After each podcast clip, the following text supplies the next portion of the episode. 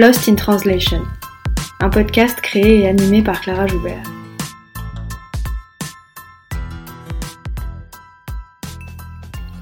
Lost in Translation, c'est un podcast sur la traduction et l'interprétation pour que celles et ceux qui parlent toujours avec les mots des autres puissent s'exprimer avec les leurs. Lost in Translation, c'est un film de Sofia Coppola, sorti en 2003, dans lequel deux personnages, interprétés par Bill Murray et Scarlett Johansson, sont perdus à Tokyo au milieu d'une culture qu'ils ne comprennent pas. C'est un film sur le désarroi, sur le malaise. Le déphasage des personnages est à la fois spatio-temporel, culturel et linguistique. Lost in Translation, c'est aussi une expression anglophone qui dit les écueils de la traduction en désignant ce qui disparaît. Des mots, des phrases qui perdent de leur subtilité ou de leur signification quand ils sont traduits d'une langue à l'autre. On parle effectivement beaucoup de la traduction pour en pointer les faiblesses, les difficultés et les ratés. Une traduction est toujours conçue comme moins bonne que l'original. Elle ne peut être autre chose qu'une pâle copie, une reproduction au rabais, quand elle ne trahit pas tout simplement le texte. On considère que l'interprète doit s'effacer à tout prix et donner l'illusion de la transparence et de la neutralité. Ici, dans Lost in Translation, j'invite des interprètes, des traducteurs, des traductrices, mais aussi des chercheurs et des chercheuses dans ce domaine pour parler de leur métier, de ses enjeux, mais aussi de leur rapport à la langue et au langage, et pour en finir avec cette invisibilité. Dans cet épisode, je reçois Suzanne Pickford, traductrice professionnelle et enseignante-chercheuse à l'Université de Genève. Ses recherches se situent à l'interface de la traductologie et de l'histoire du livre. Bonjour Suzanne. Bonjour Clara. Merci beaucoup d'avoir accepté mon invitation. Alors, est-ce que vous pouvez commencer par vous présenter puis nous parler un peu de vos domaines de recherche? Absolument. Donc, je, suis Suzanne Pickford. Je suis professeure à la faculté de traduction et d'interprétation à l'Université de Genève euh, depuis trois ans. Et euh, avant, j'étais à la Sorbonne. Et euh, donc, je, dirige aussi l'unité d'anglais à la, faculté à Genève.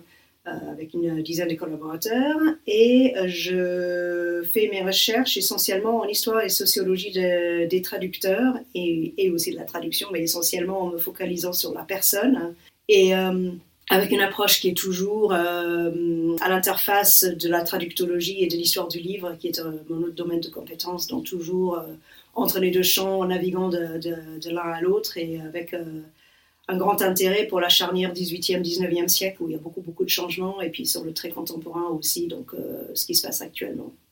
Alors c'est essentiellement cet aspect historique dont je voudrais parler aujourd'hui. J'ai une première question à vous poser. Quand est-ce que euh, le métier de traducteur se professionnalise? Quand est-ce que la traduction devient vraiment un métier et pourquoi à ce moment-là? Alors, euh, du point de vue purement sociologique, en sociologie des professions, on ne peut pas dire que la traduction soit une profession à part entière parce qu'il y a des, vraiment des, euh, critères assez stricts. Donc, par exemple, s'il n'y euh, a, pas d'examen qui sanctionne l'entrée dans, le métier, il n'y a pas de, pas comme les médecins ou des, métiers comme ça où il y a vraiment, euh, s'il n'y a pas de diplôme, on ne peut pas. Il n'y a pas de mécanisme pour expulser des gens qui ne sont pas à la hauteur. Donc, de ce point de vue-là, on ne peut pas dire qu'on soit pleinement, pleinement professionnalisé et on ne sera jamais, je pense, parce que bah, il y, a, quelques mécanismes rares de euh, bah, les traducteurs assermentés, par exemple, il faut, faut une pour faire ça. Mais de manière générale, euh, la notion de pleine professionnalisation est un peu incompatible avec ce qu'on fait en fait. Mais il y a quand même un tournant, euh, je pense, autour de qui part un peu au milieu du, 18e siècle et qui est lié à, à la croissance du métier tout simplement plus en plus de, besoins de gens qui font ça et donc plus en plus de, conscience d'un corps de métier en fait. Euh, je pense que c'est à ce moment-là que ça émerge avec l'industrialisation, euh, les échanges accrus euh, entre les nations, etc. Donc je pense que c'est de là que ça part. Est-ce que le champ littéraire et le champ pragmatique sont concernés de la même manière à cette époque-là? De la même manière, d'une certaine façon, oui. Il y a donc multiplication des contacts euh, transnationaux, euh, comme je disais, donc évidemment sur le plan économique, diplomatique, etc. On voyage plus, on a plus de facilité pour voyager, donc plus de gens qui bougent, euh, plus d'échanges commerciaux.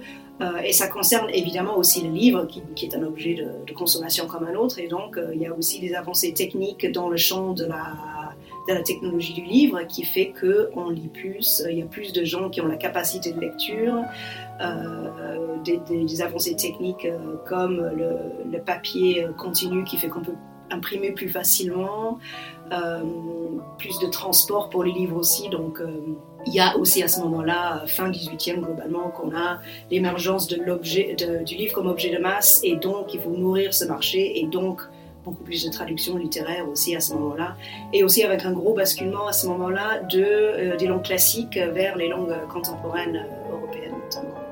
C'est-à-dire qu'on se détourne de quoi, du latin et du grec et on va vers l'anglais, l'allemand Oui, oui, absolument. Et donc il y a beaucoup plus d'anglais, euh, beaucoup plus de. Euh, c'est essentiellement de l'anglais il ne faut pas se mentir, euh, déjà à cette époque. Donc on délaisse un petit peu les, langues classiques, on délaisse aussi certaines, certains genres littéraires comme la théologie qui fait une chute un peu vertigineuse dans la traduction à ce moment-là.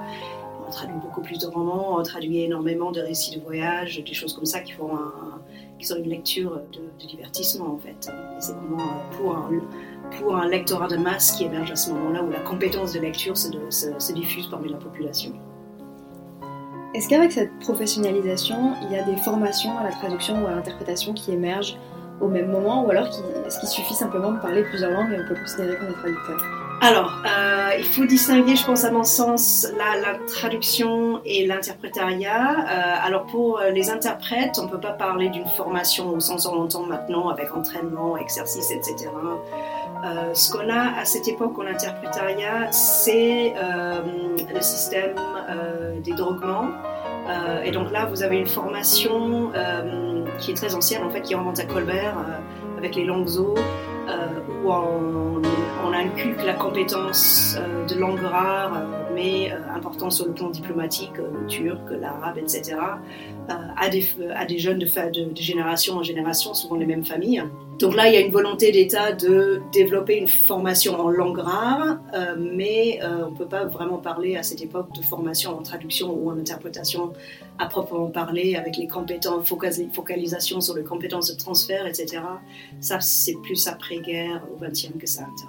Et est-ce qu'à cette époque, on considère aussi euh, la polyvalence linguistique vraiment comme une qualité professionnelle Ou alors est-ce que ça reste encore du domaine de la qualité personnelle, euh, la culture générale? Je pense qu'à cette époque-là, c'est une, question, c'est une très bonne question que je ne me suis jamais posée. Je pense que c'est essentiellement, euh, ça relève de la compétence personnelle, encore à cette époque-là. Est-ce que vous pouvez nous expliquer les enjeux économiques autour de la professionnalisation de la traduction? Parce que dans l'histoire de la langue française, euh, notamment le volume dédié au XIXe siècle auquel vous avez participé, vous citez un texte du baron Augustin François de Sylvestre, l'essai sur les moyens de perfectionner les arts économiques en France, qu'il a écrit au tout début du XIXe, et il y préconise une centralisation et une systématisation du travail de traduction. Pourquoi? Bah, tout simplement parce qu'on est euh, dans la période évidemment euh, immédiatement post-révolutionnaire et c'est un gros enjeu pour la jeune République de euh, développer des transferts de compétences de, de pays. Bah, évidemment, le pays a, a été mis à feu et à sang et a, a, perdu sur le plan économique et donc il faut rattraper le retard. Euh, très vite et l'une des plutôt que de développer les compétences ou inventer euh, des, choses en France, plus, la solution la plus économique et la plus simple, c'est d'importer des compétences d'ailleurs. Et donc, qui dit importer les nouvelles technologies euh, autour de, je pas, le tissage, des choses comme ça il faut comprendre ce que font les tisseurs au Royaume-Uni. Donc, il faut pouvoir lire l'anglais. Et donc, voilà, c'est vraiment sur ce plan-là que ça se passe, au niveau de l'agriculture, etc. aussi. Hein. Dans le même ouvrage, vous détaillez plusieurs figures de traducteurs du 19e. Est-ce que vous pouvez nous parler de ces figures et peut-être commencer par celle du traducteur fonctionnaire? Parce qu'elle euh, elle est assez différente de l'image qu'on a du traducteur aujourd'hui. Je rappelle que euh, d'après la SFT, le syndicat français des traducteurs, 80% des traducteurs sont entrepreneurs libéraux ou micro-entrepreneurs. Qu'est-ce que c'est qu'un traducteur fonctionnaire au 19e alors effectivement, dans le, dans le chapitre, dans l'histoire des traductions en langue française auquel euh, que j'ai contribué au, projet, euh, en fait j'ai détaillé trois grandes figures, donc euh, traducteur fonctionnaire, prestataire et littéraire, ou pour l'édition en tout cas. Et donc effectivement le traducteur fonctionnaire, c'est peut-être la, la, figure qui nous est le moins immédiatement reconnaissable aujourd'hui.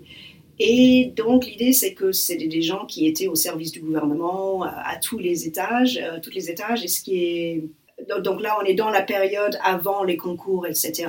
Donc, c'est des gens qui sont embauchés un peu au gré des, besoins des départements. Euh, par exemple, vous avez un service de presse au ministère des Affaires étrangères euh, qui embauche, beaucoup d'étrangers, mais qui sont là pendant, qui sont vraiment sur les emplois fixes. et qui épluchent, qui font des revues de presse dans leur langue maternelle, etc.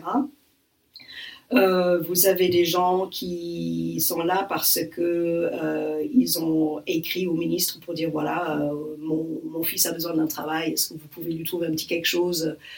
Donc là ça, s'associe un petit peu à, à, du secrétariat donc des gens qui ont une compétence en langue qui va qui vont combiner avec un travail de d'écrivain public en quelque sorte pour le ministère euh, vous avez aussi euh, dans les ministères un gros besoin de, travail administratif autour de, euh, des actes de naissance, des choses comme ça, où il faut, faut pouvoir gérer ça sur plusieurs plans linguistiques.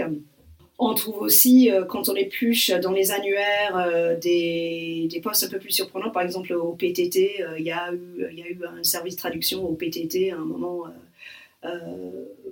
je ne sais pas, mais en tout cas, on, trouve, on retrouve des traces dans les, annuaires de, ces personnages un peu fugaces qu'on ne voit nulle part ailleurs dans l'histoire. Euh, moi, je trouve ça absolument passionnant d'aller euh, retracer la vie de ces gens qui, sont total, qui ont totalement disparu de l'horizon euh, du métier. C'est pour ça que j'ai fait ça, j'adore ça en fait. Une autre figure que vous mentionnez, c'est celle du traducteur prestataire. Qu'est-ce que c'est qu'un traducteur prestataire? Alors, euh, le traducteur prestataire, c'est un terme que j'ai un peu inventé pour décrire un phénomène qu'on retrouve vraiment euh, en émergence euh, dans les années 1810. C'est extrêmement tôt. On trouve les premières agences de traduction.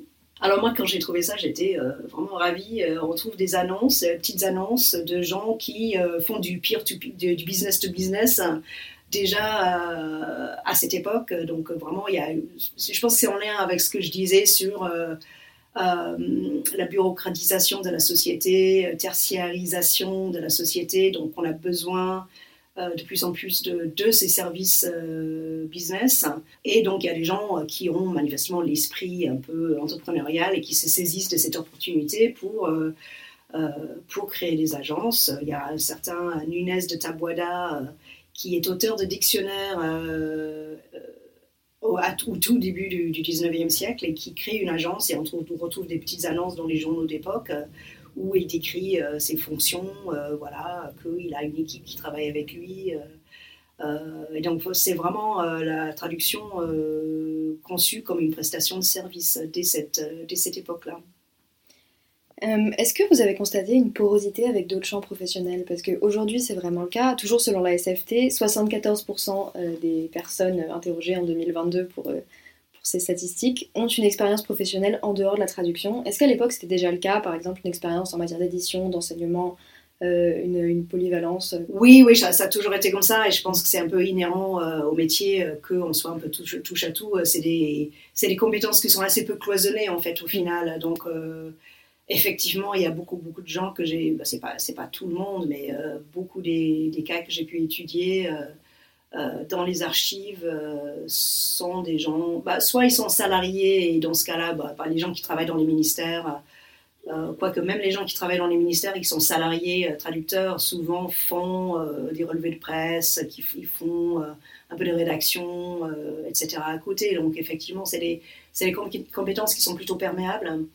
Et euh, je pense que c'est un constant du métier que d'avoir une polyvalence et euh, oui, de, multiples compétences dans un, faisceau de compétences euh, où la compétence linguistique permet de, travailler sur, plusieurs plans en même temps. Donc, la, compétence traduction interprétariat n'est vraiment pas très fortement différenciée non plus à l'époque. On trouve beaucoup de gens qui touchent ou de domaines. Maintenant, c'est beaucoup plus séparé.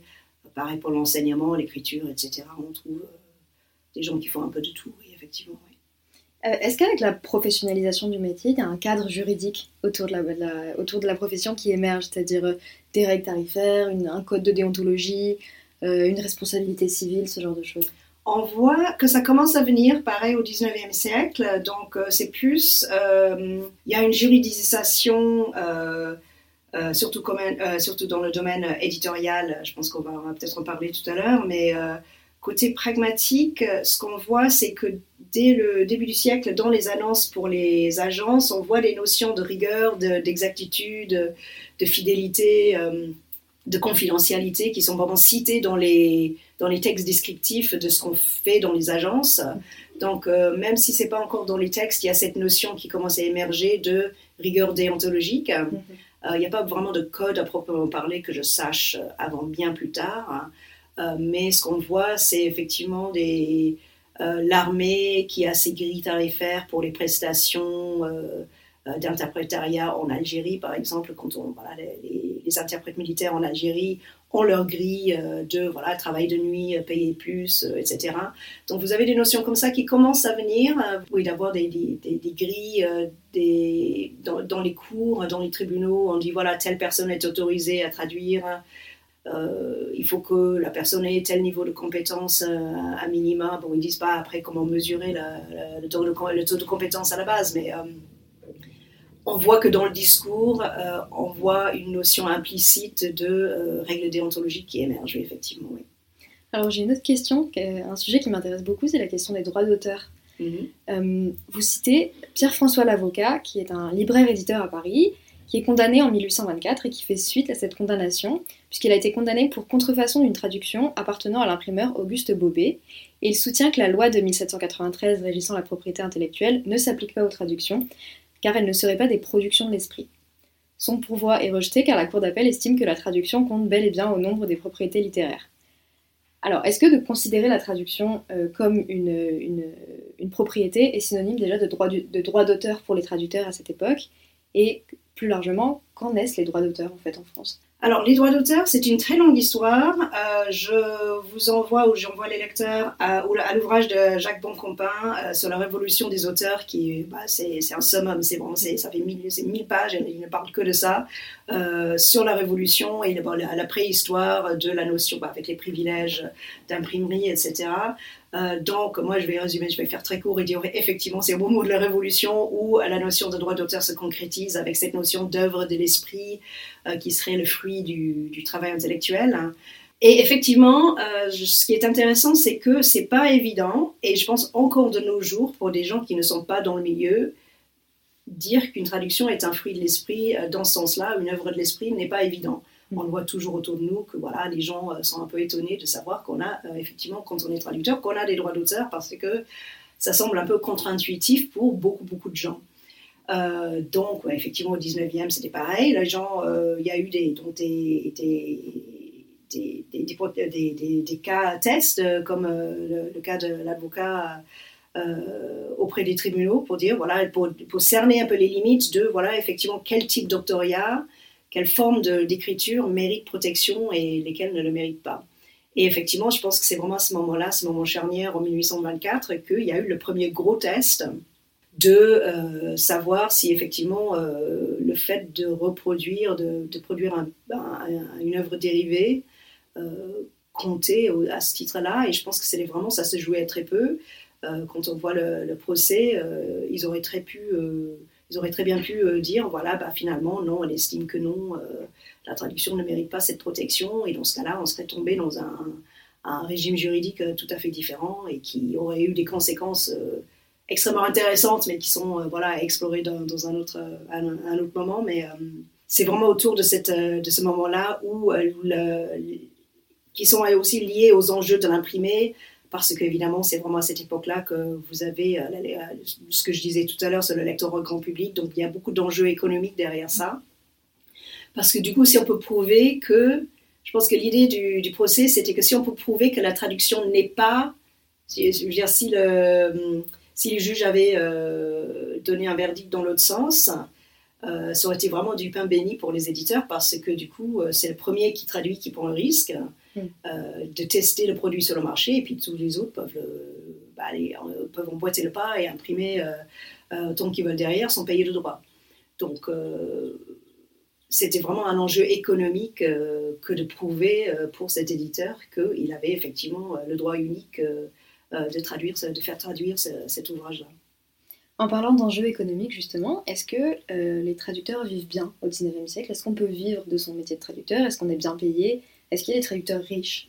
Il y a des gens qui sont, qui sont traducteurs parce qu'ils sont déjà riches. Hein. Mm. je pense que ça, ça a toujours pareil, ça a toujours été un peu le cas. Ce qui, moi, ce qui me passionne dans ce sujet, c'est que on voit ce qui se passe au 18e et puis il y a des modèles qui se transposent mais parfaitement à toutes les époques. Euh, et, euh, et, voilà, donc il y a des gens qui, euh, qui réussissent à s'établir dans le, dans le milieu parce qu'ils ont déjà une certaine aisance financière qui leur permet de jeter les bases d'une carrière qui ne serait pas accessible à quelqu'un qui n'aurait pas ou qui aurait des, soucis financiers, des obligations de travail euh, autrement, etc. Euh, ce qu'on trouve sur le plan économique, effectivement, bah, dans les ministères, c'est en général des gens qui ont un certain niveau social, hein, parce que voilà, pour côtoyer les ministres et avoir ces entrées euh, ça tombe sous le sens. On a aussi des gens qui ont des compétences en langue plus rares, euh, qui sortent un peu de nulle part, euh, des émigrés, des frontaliers, etc., qui, eux, ont des profils peut-être un peu plus intrigants, intéressants. J'avais étudié un, traducteur polonais qui, qui sortait un peu de nulle part et qui avait un profil, quand on grattait un peu, c'était un peu un aventurier et qui travaillait au ministère. Puis à un moment, il y a un rapport de police et puis euh, il a totalement disparu de la circulation après ça. Euh, donc euh, dans les archives, il y a vraiment des histoires humaines mais fabuleuses. Et dans le milieu éditorial, effectivement, les revenus ne sont pas forcément très élevés. comme je dis, rien ne change. Ce qu'on trouve, c'est beaucoup de gens qui font ça un peu comme pour un, revenu d'appoint. Donc il y a beaucoup de femmes, notamment dans le milieu éditorial pour qui la traduction, bah, à qui la traduction permet d'avoir un peu de, revenus euh, indépendants, euh, parce qu'évidemment c'est quelque chose qui est facile à faire à, domicile, de conjuguer avec une, vie familiale. Euh, donc je dirais pas que c'est les femmes qui sont riches, mais c'est quelque chose qui peut octroyer une certaine indépendance financière à des gens qui n'en auraient pas autrement. Alors, on parlait de la proximité entre le 19e et aujourd'hui, et vous citez un texte qui m'a fait bien rire notamment le portrait du traducteur qu'Édouard de Lagrange a publié en 1831-1834 dans Le Paris ou le livre des 101. Il, il, écrit Parmi toutes les espèces d'industries qui font gémir la presse à Paris et qui se partagent les vastes champs de la littérature, il en est une plus pénible que celle du manœuvre qui broie le sable et la chaux. Il en est une dont le salaire est quelquefois inférieur à celui du paveur ou du tailleur de pierre, je veux parler des traductions. Courbé sur la pensée d'autrui et semblable à une presse mécanique, le traducteur est forcé de reproduire, dans un temps donné et dans un français trop souvent barbare, les inspirations des auteurs exotiques. Labeur ingrat d'ouvriers faméliques, sorte de grosses littéraires transcrites à temps le rôle, troupe sans nom et sans gloire. Alors, il dénonce les conditions de travail et la dynamique de travail fordiste, et c'est un discours qu'on retrouve un peu aujourd'hui, notamment avec des traducteurs qui dénoncent euh, le raccourcissement des délais demandés par les clients, notamment à cause de la traduction automatique, la baisse des prix et finalement la dénonciation des conditions de travail des traducteurs, ça date déjà du 19e. Est-ce qu'à cette époque-là, il y a aussi euh, des voix qui émergent pour dénoncer les conditions de traduction et surtout des, formes de, syndicalisation peut-être embryonnaires des traducteurs? Euh, Oui, en fait, c'est même pas, comme je dis qu'on n'a rien inventé, euh, c'est même pas spécifique au 18e, on trouve ça dès les années 1800. Euh, euh, les témoignages dans ce sens que j'ai trouvé que c'est le plus tôt, c'est 1730, euh, dans les années 1730. Donc c'est vraiment quelque chose qui remonte loin dans l'histoire. Et moi, ce que je trouve fascinant, c'est que c'est un, tout un, fil de discours en histoire de la traduction qui n'a jamais été exploité, en fait, parce qu'on est, voilà, comme on est resté sur le modèle du traducteur-auteur, hein, mm-hmm. tout ce tout ce pan du discours du traducteur ouvrier, manœuvre, être un peu passé à la trappe. Euh, et moi, je, trouve ça hyper intéressant de, développer un peu, euh, de voir ce qu'on en disait à l'époque, parce qu'il y a vraiment des gens qui décrivent des traducteurs comme des esclaves, comme des, comme des machines, machines à vapeur, donc avec tout un, tout un imaginaire derrière de la mécanisation du travail qui, qui, est vraiment hyper intéressante. Syndicalisation, je dirais non. Je, pense que euh, ce qu'on a, c'est vraiment une conscience du côté labeur euh, du, du, travail. Donc, on a euh, dans ce système capitaliste qui modernise, moderne, qui, qui, émerge à ce moment-là, on a donc beaucoup de phénomènes comme la sous-traitance, qui, le morcellement du travail, parce que comme il faut aller très vite, avant le, avant le, copyright international qui intervient à la, au milieu du 19e. Euh, c'était vraiment, euh, il fallait travailler très rapidement parce qu'il y avait euh, toujours plusieurs, bah, pas toujours, mais souvent plusieurs traductions en concurrence qui sortaient en même temps. On a, par exemple, sur un ouvrage comme Uncle Tom's Cabin, mhm. il y a 11 traductions qui sortent la même année. La, la, case de l'oncle Tom. Oui, la case de l'oncle Tom, oui, effectivement. il y a 11 traductions de ce roman dans, dans une, seule, une seule et même année, l'année de sa sortie. Et donc, évidemment, c'est le plus rapide qui a fait la mise sur le marché. Et donc, on imagine là les conditions de travail, on, saucissonne les, les, les, textes, on les dispatche. Euh, donc moi, ce modèle économique, ça me fascine. Et donc, euh, c'est cette idée-là de, du travail fordiste, en fait. C'est vraiment, on est du Adam Smith, de voilà, la fabrication du clou, euh, où quand on décompose les étapes, on en produit beaucoup plus. si on confie les étapes de la fabrication du clou à, à, 12 personnes différentes. donc cet imaginaire est vraiment quand même très présent dans le, dans le champ à l'époque ça disparaît dans la deuxième moitié du, du 19e, je pense, où on a cette notion de traducteur-auteur qui commence vraiment à plus s'imposer dans les, dans les textes de loi. On n'a pas détaillé, mais il y a plusieurs procès aussi qui, affinent euh, le modèle. Syndicalisation, je pense qu'il y a conscience de ce, de ce problème chez euh, les traducteurs de, basse littérature, hein, les traducteurs de, Besogne syndicalisation, c'est plus nuancé. Je pense que le, seul moment où on vraiment trouve quelque chose qui s'approche de ça, c'est avec euh, la Société des gens de lettres, hein, qui naît, je n'ai pas l'année exacte en tête, mais euh, je pense que c'est vers le mi-siècle. Et les traducteurs sont admis. Ils sont pas forcément en odeur de sainteté au sein de l'association, ce pas les, figures les plus prominentes on trouve, j'ai trouvé un témoignage dans les archives de quelqu'un euh, qui s'appelait Léon Dieu et qui était à Montbéliard, traducteur de l'italien, et qui disait dans un contrat non, je veux changer ça. Euh, je ne sais plus quel aspect du contrat, euh, mais parce que je suis membre de la SGDL et donc je n'accepte pas tel aspect du, contrat. Donc ça, pour l'instant, je dirais que c'est la seule trace. Il y, a association, il y a donc prise de conscience de ce corps de métier qui commence à se mettre en place. Syndicalisation, je n'irai pas jusque-là pour l'instant. Euh, et même maintenant, les tentatives qu'il y a eu de, vraiment de syndicalisation dans les années 80, par exemple, ça a été rejeté euh, assez fortement euh, par, le milieu professionnel. donc voilà, mais je, reviens toujours aux, archives. c'est il faut vraiment chercher pour trouver des traces.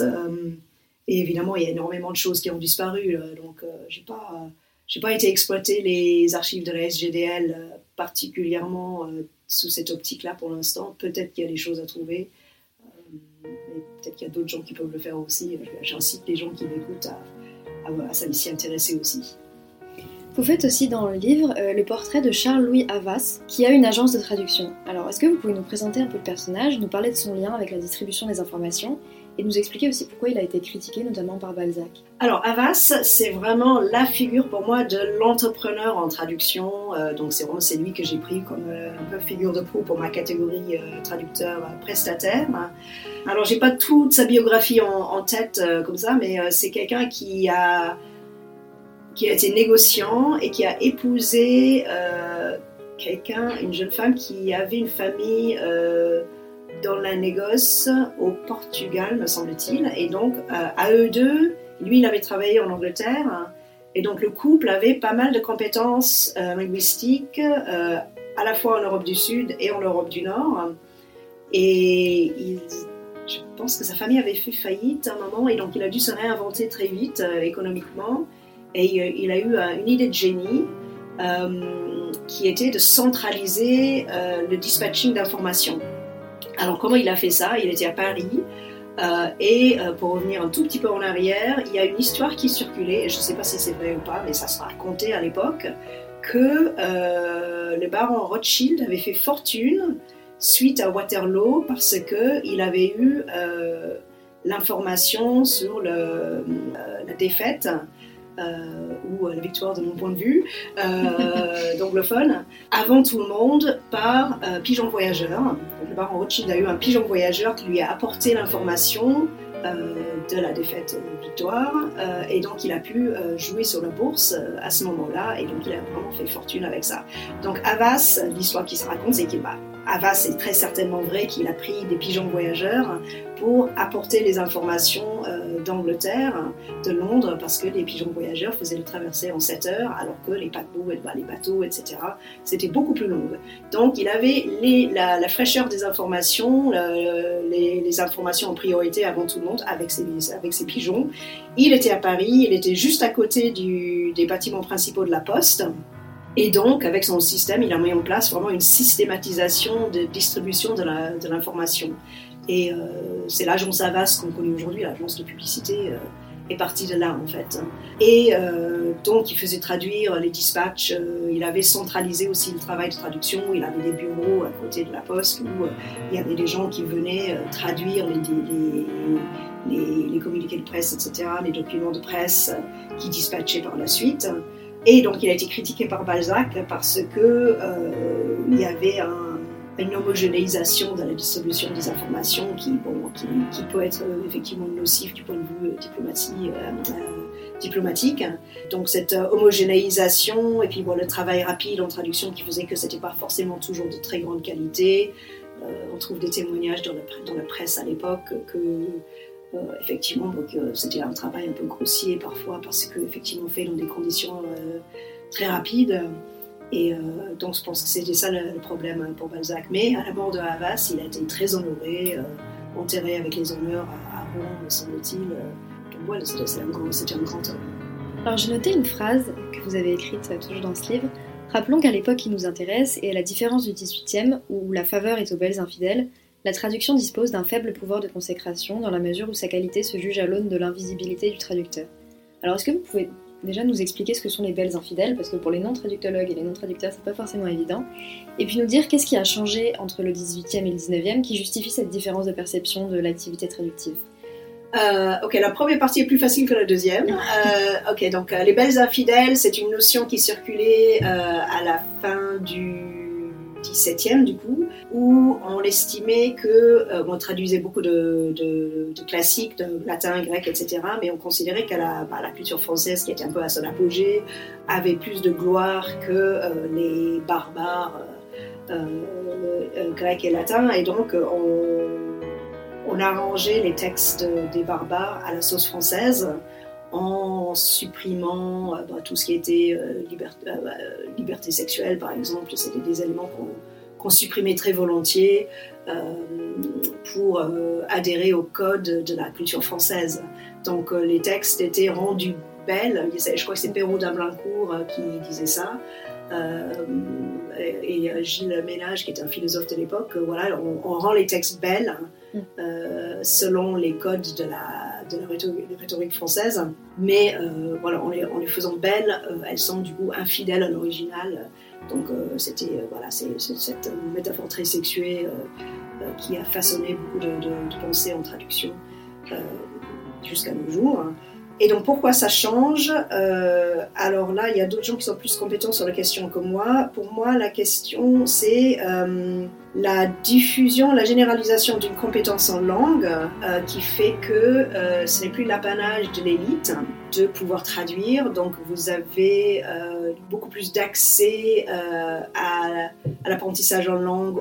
il y a des cours particuliers qui se mettent en place. Il n'y a pas encore l'enseignement dans les lycées, mais ça va venir très vite. Donc il y a des gens qui peuvent apprendre chez eux à, parler une langue étrangère. Il y a des gens, beaucoup plus de gens qui voyagent et donc qui, acquièrent la compétence par le voyage. Et donc comme la traduction euh, perd, de sa, perd de sa noblesse, je pense que c'est aussi à ce moment-là qu'il y a ce changement de paradigme, mais qui fait que maintenant, euh, ça devient plus euh, professionnalisant comme pratique et donc euh, on va mesurer ça à l'aune de l'original et donc la notion de, fidélité qui, qui, émerge un peu plus fortement à ce moment-là.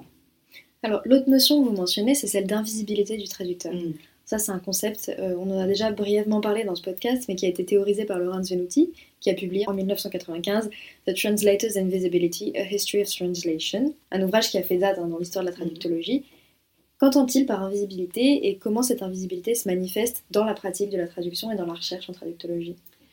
Euh, alors lui, ce qu'il entend, c'est que euh, quand on parle de la traduction, on parle fluide, euh, quand on lit des comptes rendus ou des critiques de traduction, soit ils n'en parlent pas du tout, soit ils disent voilà, voilà c'est un travail fluide, et donc on mesure la qualité d'une traduction à sa fluidité et donc à la capacité du traducteur à ne pas se laisser voir dans le, dans le travail rendu. Donc c'est pour ça, c'est ça qu'il entend par là. Lui, il critique cette idée-là, il trouve que c'est faire violence au texte. Euh, il appelle ça la, violence ethnocentrique euh, de ne pas ou de transformer la voix d'un paysan vietnamien en anglais parfait, lisse, ou en français parfaitement lissé. Euh, il estime que c'est quand même une, démarche un peu problématique. Donc lui, il prône l'étrangéité de la langue traduite. Et c'est ce qu'il pratique lui-même aussi quand il traduit. Il, introduit des archaïsmes, etc. pour dire voilà, c'est pas un texte rédigé dans la langue, je, rends visible le processus de traduction.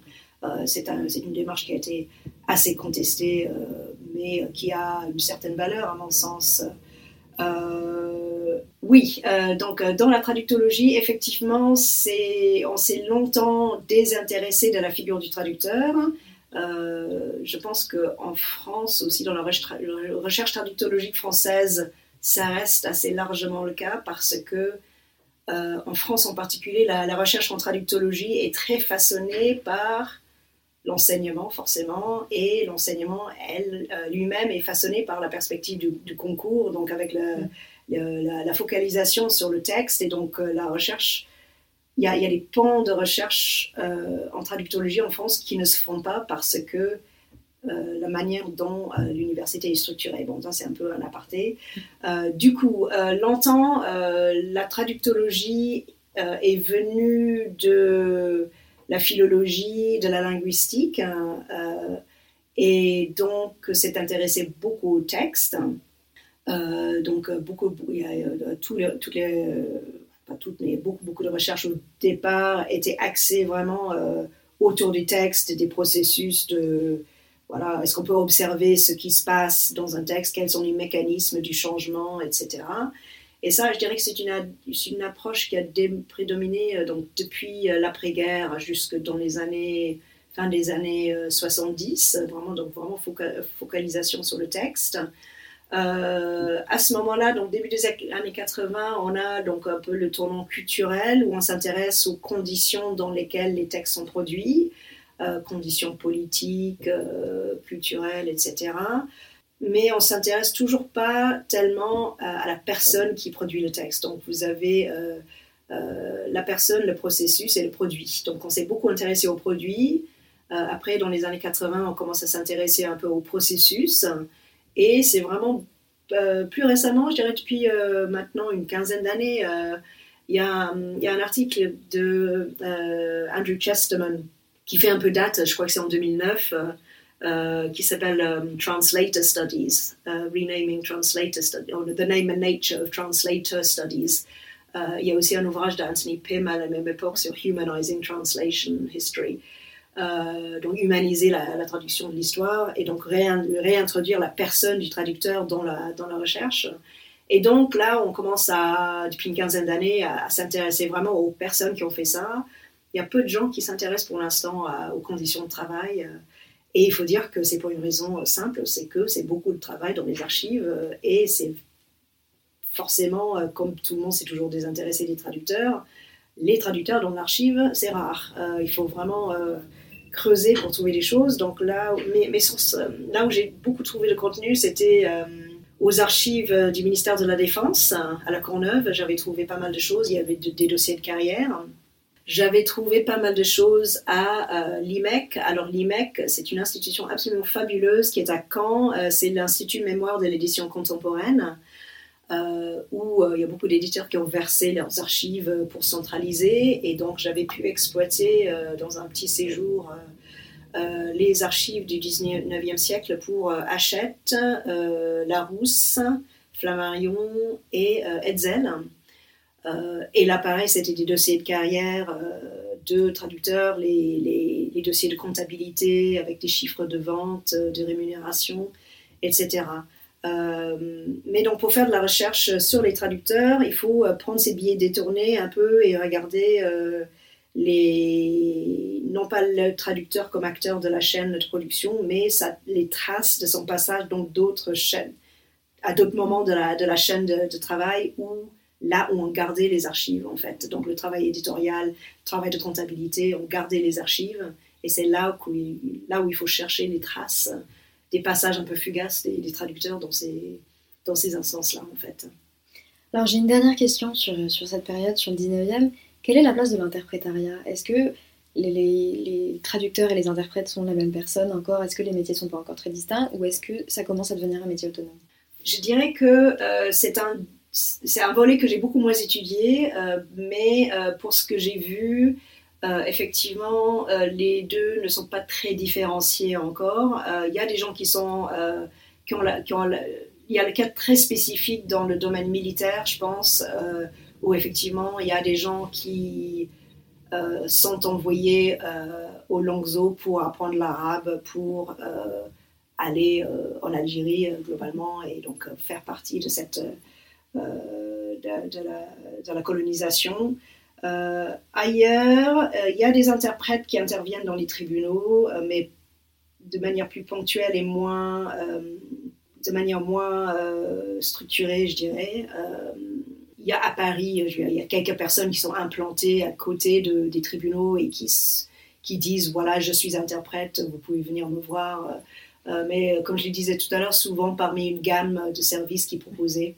Donc je dirais qu'à l'époque, les deux sont vraiment assez peu différenciés, sauf dans le cas spécifique des droguements qui ont ce rôle, euh, ce rôle diplomatique un peu, un peu particulier.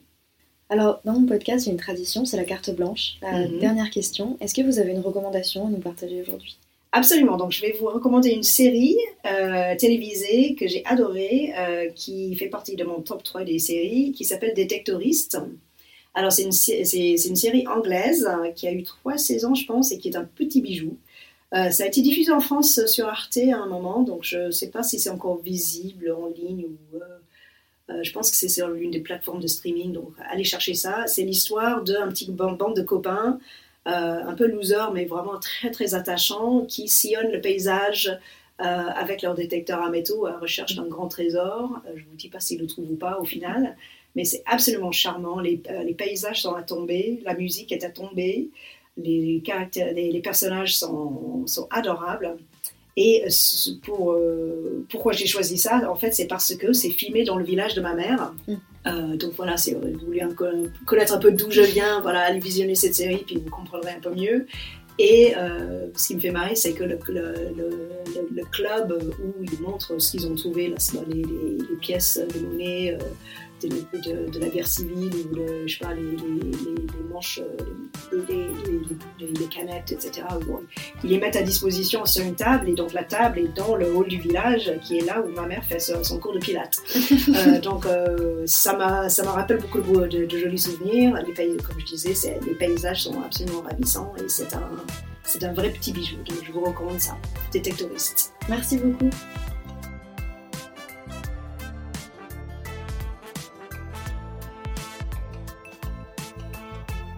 C'est la fin de cet épisode, j'espère qu'il vous a plu. Les deux morceaux de piano que vous avez entendus pendant l'épisode ont été composés respectivement par Chopin et Schubert pour vous mettre dans l'ambiance du 19e siècle. L'ouvrage auquel Suzanne a participé et que nous mentionnons plusieurs fois est l'histoire des traductions en langue française, publiée en quatre volumes chez Verdier. Le troisième tome est consacré au 19e siècle. Si vous avez une question, un commentaire ou envie de participer au podcast, vous pouvez m'écrire à lostintranslation.lepodcast.gmail.com. Je suis toujours à la recherche d'invités et de thèmes à aborder, alors n'hésitez pas. À bientôt!